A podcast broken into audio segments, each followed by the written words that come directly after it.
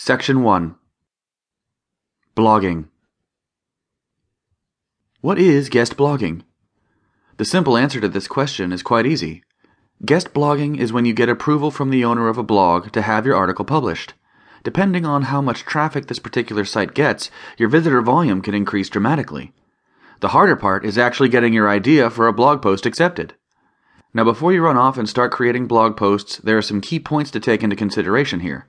I like to refer to this as blog etiquette. You don't want to confuse guest blogging with leaving blog comments. These are two totally separate identities. Anyone can leave a blog comment on a post or article.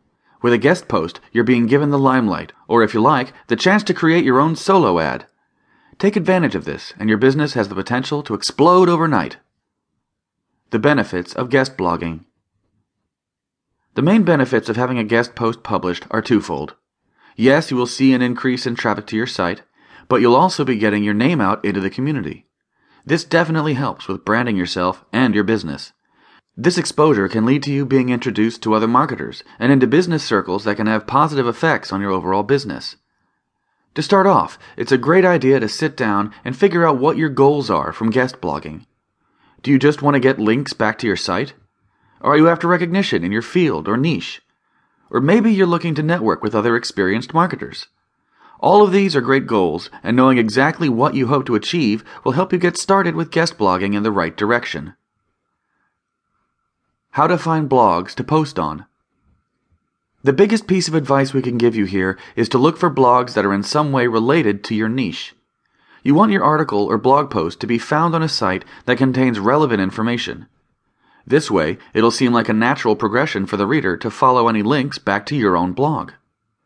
If you're active in your niche, you probably already follow a number of blogs. Add these to your list for possible places to guest blog on. Don't forget to look for guest posts and follow the author's links back to their site. This could be yet another place for you to offer a guest spot.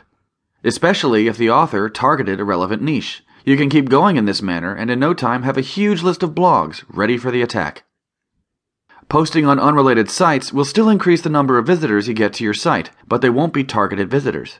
What we mean by this is that they won't have enough interest to sign up to your mailing list to download a free report. They definitely won't be buyers looking for the solution that you have to offer either. These types of visitors will be more of the general freebie visitor just browsing. So why waste a good article on this type of traffic? The best ways we know of finding related blogs would be to do a search in Google for your niche. Just type in blogs and the name of your niche. Some of the internet searches you can do are by using the following search strings or some variation of these terms. Submit a guest post. Guest post. Guest post by. Accepting guest posts. Guest post guidelines. Write a guest post. Guest post articles. You get the idea. While this method is effective, it can also be a little time consuming.